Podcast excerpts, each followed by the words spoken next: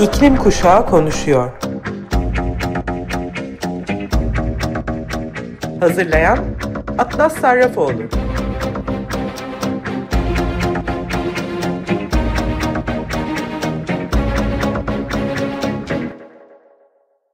Hepinize merhaba Sayın Açık Radyo dinleyicileri. Ben Atlas Sarrafoğlu.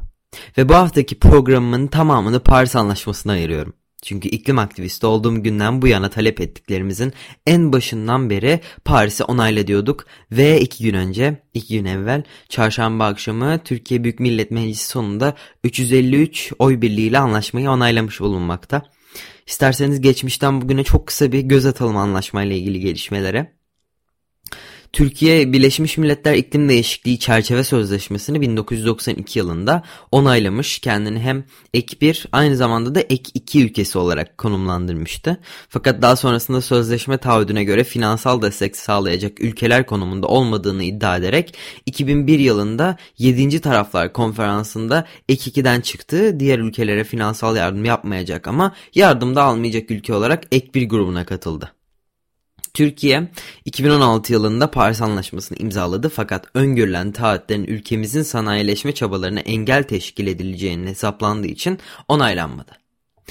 Geçtiğimiz çarşamba akşamı kabul edilen teklifte yer alan beyanda Türkiye'nin anlaşmayı 1992 tarihli Birleşmiş Milletler İklim Değişikliği Çerçeve Sözleşmesi ve Paris Anlaşması'nda açıkça kabul edilen hakkaniyet, ortak fakat farklılaştırılmış sorumluluklar ve görevli kabiliyetler temelinde uygulanacağını belirtiyor. Ayrıca Türkiye Cumhuriyeti Paris Anlaşması'nı gelişmekte olan bir ülke olarak ve ulusal katkı beyanları çerçevesinde anlaşmanın ve mekanizmanın ekonomik ve sosyal kalkınma hakkına halel getirmemesi kaydıyla uygulayacağını beyan eder ifadeleri yer alıyor. Türkiye-Paris Anlaşması'nın temelini oluşturan 1992 tarihli Birleşmiş Milletler İklim Değişikliği Çerçeve Sözleşmesi'nin ek bir belgesinde gelişmiş ülkeler listesinde bulunuyor. Türkiye bu listeden silinerek iklim değişikliği fonlarından yararlanma olanağı bulunan gelişmekte olan ülkeler listesine dahil olmak için Birleşmiş Milletler İklim Değişikliği Çerçeve Sözleşmesi Sekreteryasına Eylül ayı içinde bir nota iletilmişti. Türkiye'nin bu talebi 31 Ekim'de Glasgow'da başlayacak Birleşmiş Milletler İklim Değişikliği Konferansı'nda görüşülecek. Türkiye Büyük Millet Meclisi'nde çarşamba günü yapılan görüşmelerinin sonlarına doğru kürsüde yerini alan CHP Bartın Milletvekili Aysu Bankoğlu, Türkiye Genç İklim Hareketi olarak yazdığımız mektubu da okuma fırsatı buldu. Size mektubun tamamını okumak istiyorum. Saygıdeğer milletvekillerimiz, bizler tüm canlıların ve ekosistemlerin yaşam haklarını savunup bilimin ışığında mücadele etmek için bir araya gelen gençleriz. Amacımız iklim krizinden en çok etkilenen bölgeler ve topluluklar için bir ses olmak. Gezegenimizi ve haklarımızı savunmak. Yıllardır dile getirdiğimiz taleplerimizi duyurmak ve karar alıcılara ulaştırmak. Çünkü artık doğanın yok edilişini, yaşam haklarının ihlal edilişini, geleceğimizin elimizden alınmasını görmek istemiyor, iklim krizine karşı somut çözümler görmek istiyoruz. Geleceğin biz gençlerin olduğunu söylüyorsunuz ama gelecek iklim krizi nedeniyle tehdit altında. Bilim insanları dünyamızın kırmızı alarm verdiğinin ısrarla üzerine basarken iklim krizini kontrol altına alabilmemiz için hiç vaktimiz kalmadığını, bugün eyleme geçilmesi gerektiğini söylüyorlar. Biz gençler çoktan harekete geçtik ama bu mücadeleyi yalnızca nesiller arası diyaloğu sağlayıp birlikte hareket edersek kazanabiliriz. İklim kriziyle mücadele en çok sizlere, karar vericilere ihtiyacımız var. Paris İklim Anlaşması'nın onaylanacağına dair haberler geleceğimize dair umudumuzu arttırdı. Ancak yaşanılabilir ve adil bir geleceğimiz olabilmesi için fosil yakıtları terk etmemiz ve yenilenebilir enerji kaynaklarına yönelmemiz, yeşil alanları, ekosistemleri korumamız, emisyon azaltımı konusunda daha güçlü hedefler koymamız gerektiğinin farkındayız. Tam da bu yüzden iklim krizi için yıllardır dile getirdiğimiz taleplerimizi tekrar hatırlatmak istiyoruz. Türkiye'nin iklim krizinden en çok etkilenen ülkelerden biri olduğu bilinciyle iklim acil durumu ilan edilmesine, iklim krizi bilim kurulu kurulmasını krizin beraberinde getirdiği yıkımlara karşı harekete geçilmesini, fırsat eşitliğinin iklim adaleti ve sosyal adalet çerçevesinde sağlanmasını ve tüm bunların fırsatlarının gerçekleşmesi için gençler olarak karar alma süreçlerinin her aşamasında etkin, eşit söz ve hak sahibi olarak yer almayı istiyoruz. Bizler yaşanılabilir bir gelecek düşünü sizlerle paylaşırken sizlerin de iklim değişikliği ve ekolojik yıkımlarla mücadelenin bir parçası olmanızı ve bizimle birlikte harekete geçmenizi diliyoruz. Geleceğimiz için sizlere güveniyor ve sizin de biz gençleri dinlemesini istiyoruz. Saygılarımızla Türkiye Genç İklim Hareketi.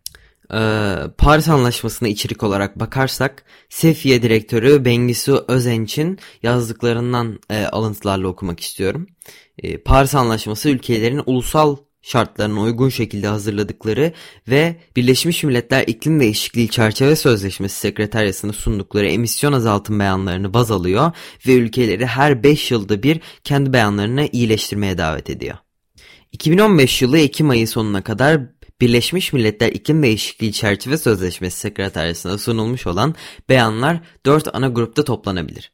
1. Mutlak azaltım. Belli bir yıldaki emisyon seviyesi referans alınarak hedef yıldaki emisyonların bu seviyenin altına indirilmesi. 2. Tavan emisyon yılı. Ülkelerin ulusal emisyonlarının en üst seviyeye ulaşacağı yılın belirlenmesi ve bu yıldan itibaren emisyonların azaltılması. 3. Referans senaryoda azaltım.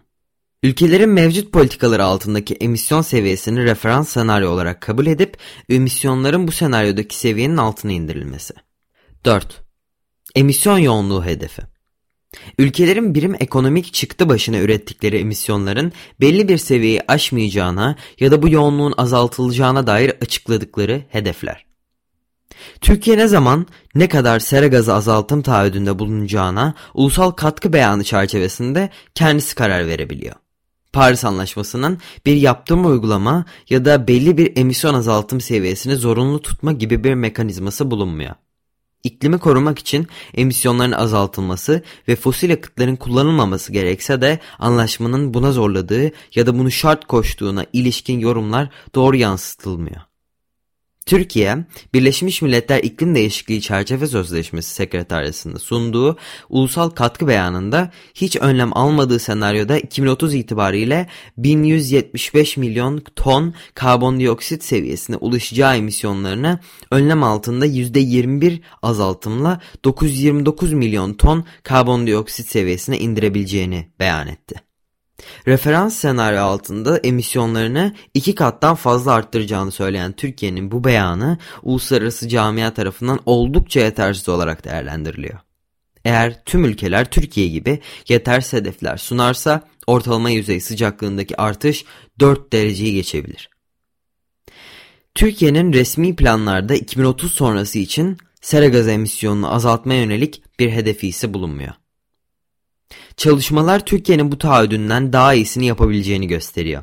Hiçbir azaltım tedbir almadan Türkiye'nin toplam emisyonunu 2030'da 709 milyon ton karbondioksit olabileceği raporlanıyor. Bu hesaplamaları resmi rakamlarda doğruluyor. TÜİK'in 2020 yılında yayınladığı en son sera gazı emisyonu envanterine göre 2018 yılında toplam emisyonlar 2017 yılına göre azalarak 520,9 milyon ton karbondioksit olarak gerçekleştirilmiş. Bu seviye niyet beyanında azaltım patikasında öngörülen 2018 seviyesinde altında. Çerçeve Sözleşmesi'nin eklerinde tanımladığı haliyle Türkiye ek 1'deki gelişmiş ülkeler arasında yer alıyor. Sözleşmenin ek 2 ile gelişmekte olan ülkelere finansal destekte bulunacağı gelişmiş ülkeleri listeliyor.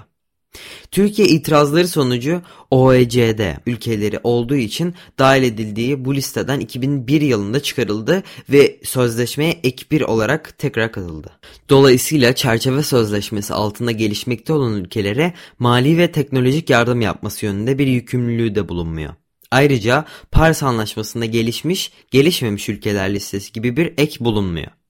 Paris Anlaşması ülkelerin sorumlulukları ile ilgili olarak Birleşmiş Milletler İklim Değişikliği Çerçeve Sözleşmesi'ndeki bu listeyi de atıf yapmıyor.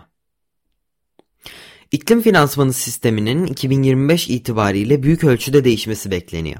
Türkiye, Paris Anlaşması'nı onaylamadığı ve iklim tartışmasının parçası olmadığı sürece üzerinde çalışan yeni modeller konusunda söz sahibi olamayabilir. Bunun yanında güncel şartlar altında gözden geçirilmemiş ve iyileştirilmemiş emisyon azaltım hedefinin de Türkiye'deki gelecek dönemde finansmana erişim konusunda zora sokacağı beklenebilir. Ülkelerin ulusal emisyon bildirimleri, azaltım hedefleri ve bu hedeflere ulaşma yönündeki performanslarının uluslararası finansman kuruluşları tarafından yakından izleneceği ve finansın akımına yön verecek ana göstergelerden biri olacağı ise sıkça dile getirilen bir beklenti, bir konu.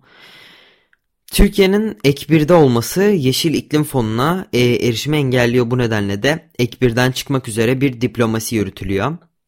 GCF 2020 yılından itibaren gelişmekte olan ülkelere yılda 100 milyar tutarında kaynak kullandırmak üzerine kurulmuş bir fon.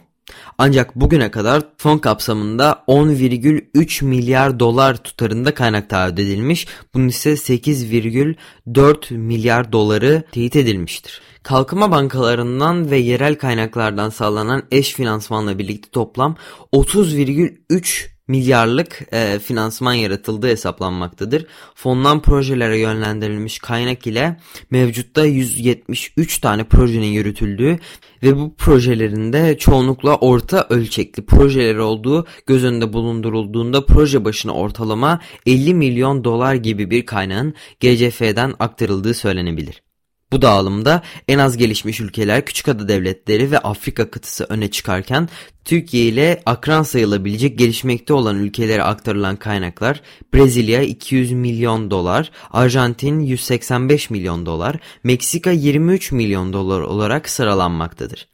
Buna karşılık Almanya, Fransa, Birleşmiş Milletler ve Dünya Bankası ortaklığında tasarlanan çok daha yüksek miktarlı özel bir finansal paketin 2019 yılında Türkiye'ye sunulduğu raporlanmaktadır. Türkiye'nin Paris Anlaşması'nı onaylaması amacıyla sunulmuş olan bu paketle ilgili tarafların bir anlaşmaya varmadığı, varamadığı anlaşılmaktadır. Her ne kadar Türkiye'nin enerji dönüşümü için ihtiyaç duyduğu fonlara ulaşamaması ilk bakışta adil gözükmese de yeşil dönüşüm için güçlü ve inandırıcı politika yaklaşımlarına sahip olmaması fonlara erişim konusundaki müzakere gücünü zayıflatmaktadır. Ayrıca Türkiye'nin ek birden çıkarak GCF'ye erişebilmesi bu kaynaklara en çok ihtiyaç duyan en az gelişmiş ülkeler ve küçük ada devletlerinin de onayını gerektirdiğinden nihayete erdirilebilecek bir strateji gibi görülmemektedir. Kuruldukları günden bu yana Paris'in onaylanması konusunun talepleri arasında yer alan yok oluş isyanından Elif Ünal konuğum. Onunla kısa bir sohbet gerçekleştireceğim. Öncelikle hoş geldiniz. Önce kendinizi tanıtabilir misiniz? Sonrasında da yok oluş isyanı kimdir? Neler yapar? Ee, bize biraz bahsedebilir misiniz? Tabii, hoş bulduk Atlas. Ee, ismim Elif Ünal. Yok oluş isyanında iklim aktivistiyim. Yaklaşık iki yıldır kendimi ben de iklim aktivisti olarak tanımlıyorum ve iklim aktivizmine de aslında yok oluş isyanıyla birlikte başladım. Onun dışında aynı zamanda da gazeteciyim. Bir de böyle bir yanda kimliğim var. Gene iklim ve ekoloji haberleri yapıyorum çoğunlukla Yeşil Gazete'de. Ee, ve yok oluş isyanı e, aslında küresel bir hareket. Bu küresel hareket Birleşik Krallık'ta başladı ilk olarak. Ama şu anda tam Birleşik Krallık merkezli bir hareket diye de tanımlanamıyor. Yatay örgütlenme modeline sahip olan ve her ülkede neredeyse bulunan bir hareket. Biz de onun Türkiye ayağındayız. E, ve burada e, bir şeyler yapmaya çalışıyoruz. Benzer talepler üzerinden gidiyoruz. Çoğu zaman e, senin de dediğin gibi Türkiye'de Paris Anlaşması'nın imzalanması da e, taleplerimizden biriydi. Ama genel üç talep etrafında bir araya gelen kişilerden oluşuyoruz. Biri e, iklim acil durumu ilan edilmesi, ikincisi e, karbon emisyonlarının sıfırlanması, üçüncüsü ise e, yurttaş meclislerinin oluşturulması. Çünkü artık politikacılardan söz alıp halka vermek istiyoruz. E, böyle bir hareket olarak tanımlayabilirim yok oluş isyanını özetle. Çok güzel. Yani ben de zaten yok oluş isyanını e, baş yani iklim aktivisti olduğum ve tanıdığımdan itibaren yakından takip ediyorum. E, Şimdi zaten benzer zamanlarda başladık. tabii tabii ben hani zaten hareketle e, oldukça aşırı neşirdim. Şimdi sormak istediğim ve hani gurur duyduğum, gurur duydum demeyeyim ama uzun zamandır talep ettiğimiz ve sonunda onaylandığı için mutlu olduğum bir haberde Paris Anlaşması sonunda onaylandı. E, zaten bunun onaylanmasını e, uzun süredir bekliyorduk dediğim gibi. Bundan sonra takip sürecinde neler yapılmasını talep ediyor. Yok oluş isyanı ben bunu merak ediyorum şu an. Tamamdır. Yani ben biraz pesimist yaklaşabilirim belki. Tabii ki o mutluluğu yaşamalıyız bence. Bir iki gün ayırıp en azından kendimize evet Paris Anlaşması onaylandı. Bu kadar bunca süre insanların başının etini yememiz bir sonuca vardı diye bence kendimizi kutlamalıyız kesinlikle. Ama bir yandan da e, yani Paris Anlaşması'nın onaylanması e, daha çok evet iklim krizi konusunda bir şeyler yapacağız gibi bir söz duymaktı. Yani hani bu alanda hareket etmeye başlayacağız gibi bir e, sözdü. Ama asıl zaten e, hep diğerleri önemli. Ne yapacaksın peki iklim kriziyle baş etmek için? E, örneğin e, Paris Anlaşması zaten mecliste şu şartla eski sunduğu Türkiye'nin e, eski sunduğu ulusal katkı beyanı üzerinden kabul edildi. Bu zaten kabul edilemez bir şey çünkü e, 2015 yılında ta Paris Anlaşması ilk e, imzaya sunulduğu zamanlarda e, Türkiye bir beyanda bulundu e, karbon emisyonları konusunda. Öyle bir beyan ki bu yani e, Türkiye şu anda o hedefe çoktan ulaşmış durumda. Çünkü zaten çok e, yüksek bir sera gazı emisyonu sözü verdi. E, ve bu da tabii ki Paris Anlaşması'nın aslında o söylediği bir buçuk derece hedefinin çok gerisinde kalıyor. O yüzden e, tabii ki bu hedefi güncellemeli ilk başta ve daha e, bir buçuk dereceyle uyumlu bir hedef e, sunmalı. Erdoğan Birleşmiş Milletler Genel Kurulu'nda konuşmasında aslında bir yandan çıtlattı. Tarihte çok böyle yabancı değiliz. 2053 gibi e, bir yıldan bahsetti ve defalarca aslında bunu konuşmasında söyledi. O yüzden büyük ihtimal Glasgow'da da 2053'te net sıfır emisyon hedefi konulacak. Ama biz tabii ki bunu kabul etmiyoruz. Çünkü bu bir buçuk derece için yeterli bir hedef değil aslında. O yüzden o bir buçuk dereceye göre e, yapılması gerektiğini düşünüyoruz ve dediğim gibi bir yandan da işte Paris dedik bu iklim dünyasında varız. İklim siyasetinde biz de varız demekti. Peki ne yapılması gerekiyor asıl bu siyaset içinde yer almak için? Kesinlikle fosil yakıtlardan çıkmak gerekiyor. Ee, ve şey için tarih vermek gerekiyor. Termik santralleri ne zaman kapatacağım? Fosil yakıt e, yatırımlarını ne zaman durduracağım gibi bir söz daha bekliyoruz tabii ki. Bunun sözünün verilmesi gerekiyor. Ee, onun dışında e, bir yandan da tabii ki iklim adaleti konusu var. Sadece böyle e, bir endüstriyi çökertmekten değil, aynı zamanda da yeni iklim işlerinin yaratılması gibi bir durum var. Yani bunun planını hazırlaması gerekiyor şu anda. En öncelikli olarak yapması gereken şeyler bunlar. Ve biz de sanırım yani bunun için e, zaten birçok aslında örgüt benzer şekilde karşıladı Paris'i. E, yaptığım haberlerden de gördüğüm kadarıyla ve hepsi şey dedi, bu bir başlangıç. Evet, buradan sonra ne yapacağımıza bakmalıyız. Ve şu anda da gerçekten bu hedeflerin konulması için uğraşmamız gerekiyor. Ee, uzun zamandır mücadele ediyoruz belki ama e, bu mücadeleyi asıl şimdi başlıyor gibi görüp e, kazanımlarımızı tebrik edip sonrasında bu şeyler için, talepler için bastırmamız gerekiyor. Çok doğru yani Şimdi taleplerimiz mesela bir örnek vereyim Paris Anlaşması'nı kabul etmiş olabiliriz ama onun ayrıca bir uygulama süreci var. Dolayısıyla e, onu da yapmamız gerekiyor. Yani taleplerimiz daha birçok bu sadece başlangıç. Yani başlangıç demişken bu taleplerimizi ve ilerideki yani şu anda talep ettiklerimizi ileride e, ve hatta çok zaman yok hani onunla ilgili söyleyeyim. E, en yakın zamanda e, kabul edilmesi ya da uygulanması için e, bunları e, nasıl dile getirmeyi ya da dile getirirken sizler neler yapmayı planlıyorsunuz? Bunu merak ediyorum. Şu anda hem Türkiye'nin hem dünyanın gündeminde direkt en yakın takip edilecek etkinlik şu anda COP26 var. Birleşmiş Milletler İklim Değişikliği Konferansı için. E, biliyorsun Glasgow'da bir araya gelinecek. 30 Ekim çok az kaldı. E, 30 Ekim ile 12 Kasım arasındaydı yanılmıyorsam. Ve burada tekrar hani ülkeler bir araya gelip hem iklim sözlerini yenileyecekler mi, yenilemeyecekler mi? Daha kararlılar mı, değiller mi? Bunu göreceğiz. Ama zaten iklim aktivistleri olarak genel olarak hep dayandığımız bir şey vardır. Politikacılar değil, halktır. Yani hareketin kendisidir. O yüzden biz gene kendimize güvenmeliyiz ve e, onun için sokaklarda olmalıyız. Bizim de gündemimizde şu anda COP26 var. O yüzden COP26'da nasıl hedefler söylenecek, nasıl bir tutum alınacak bunlara baskı oluşturmak gerekiyor ve eş zamanlı olarak aslında tüm dünyada bu hareket olacak. Özellikle de Glasgow'da olması çok güzel oldu bu sene. E, çünkü yani Birleşik Krallık gerçekten iklim hareketinin güçlü olduğu bir yer ve şimdiden tabii ki e, bir sürü dolu dolu eylem planlıyorlar. E, o bana biraz umut veriyor. E, aynı şekilde Türkiye'de de tabii ki e, COP26 için COP26 koalisyonu kuruldu. Öğrenciler olarak siz de grev planlıyorsunuz ve bu e, yönde COP26 şu anki hedefimiz ve bunun üzerinden büyük ihtimal eylemler planlanacak. 6, Kasım, 6 Kasım'da da küresel eylem günü var. O zaman da planlanması e, bekleniyor eylemlerin. Onun dışında halkların iklim zirvesi E, bunun planlanması gerekiyor. Biz de nasıl diyeyim e, özellikle şu anda COP26'ya çok az bir süre kaldı. Yok oluş isyanı olarak e, kendimiz ayrı bir gündem değil ama var olan hareketlere destek vermek amacıyla bir gündem belirledik. E, Türkiye'de olanların birleşmesi, e, birleşik bir e, ses çıkarabilmek için e, biz de bu yönde çalışmalar yapacağız. Evet zamanımız bayağı az o yüzden birlikte çalışıp organize olup gerçekten büyük bir etki yaratmaya çalışmalıyız. Ee, bugün Elif abla konuğum olduğun için, e, teklifimi kabul ettiğin için, bizlere de değerli zaman, değerli fikirlerini, bildiklerini, e, düşündüklerini, önemsediklerini paylaştığın için, aynı zamanda yok oluş isyanını temsil ettiğin için, e, adına konuştuğun için çok teşekkür ediyorum. Çok güzel bir röportaj olduğunu düşünüyorum. Tekrar çok teşekkürler. Ben teşekkür ederim Atlas. Görüşmek üzere. Görüşmek Büyük ihtimal üzere. eylemlerde. evet görüşmek üzere. Evet Sayın Açık Radyo dinleyicileri bir iklim kuşağı konuşuyor programının daha sonuna geldik. Hepinize dinlediğiniz için çok teşekkür ediyorum. Umarım programı beğenmişsinizdir. Ben Atlas Sarrafoğlu. Hafta yine Cuma günü saat 2'de görüşmek üzere.